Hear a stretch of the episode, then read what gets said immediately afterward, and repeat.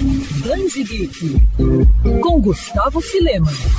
Asterix e Obelix estão de volta, isso porque já está disponível em livrarias e sites Asterix e a Transitálica, graphic novel que traz uma história inédita no Brasil dos gauleses favoritos dos leitores. O álbum corresponde ao número 37 da coleção, que narra a saga da dupla, e além de trazer um novo conto, nunca publicado no país, a graphic novel também traz um outro apelo especial para com os fãs, já que marca o retorno dos personagens ao grupo editorial Record, velha casa de Asterix e companhia companhia. Assinada por Jean-Yves Ferry e Didier Conrad, a HQ traz uma aventura dos irredutíveis gauleses ao lado dos itálicos, habitantes da Itália que não vão muito com a cara de Júlio César e o Império Romano. E no meio disso tudo, uma corrida de bigas que com certeza é sinônimo de confusão durante o gibi. Para falar do lançamento, o Band Geek recebe a editora executiva da Galera Record, Rafaela Machado. Rafaela, o último álbum inédito com histórias de Asterix que a Record publicou foi Asterix e o Papiro de César. No entanto, a casa editorial sempre foi conhecida por ser a casa dos gauleses por aqui. Como é que está sendo a sensação de poder voltar a trabalhar com a franquia? A sensação de voltar a trabalhar essa franquia é como voltar para casa, assim. O Asterix, ele faz parte da história da Record. A gente tem essa franquia há muitos anos. É, é uma honra para a gente continuar com essa tradição, né? Então estamos muito animados em dizer que a parceria continua. E a gente sabe que Asterix e a Transitálica mal saiu, mas é impossível não perguntar. A gente vai ter mais publicações daqui para frente? Sim, a gente tem mais um álbum inédito confirmado para o ano que vem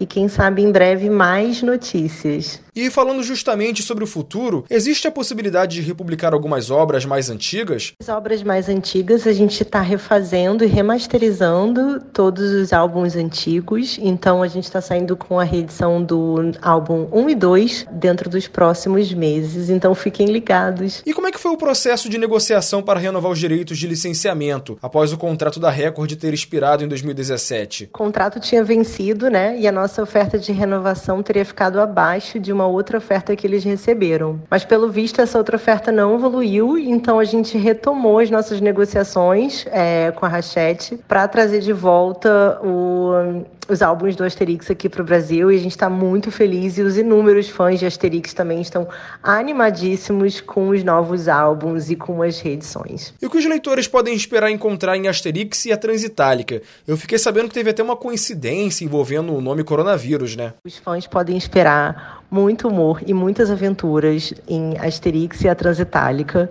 É uma história que se passa na Itália e o Asterix e o Obelix vão participar de uma corrida. Uma coisa muito interessante sobre essa história que ela foi escrita em 2017 e um dos oponentes que vão correr é, competindo com o Obelix e o Asterix se chama Coronavírus. Isso foi uma total coincidência porque o livro foi escrito antes da pandemia, mas acho legal dar esse, esse spoiler aí para os leitores.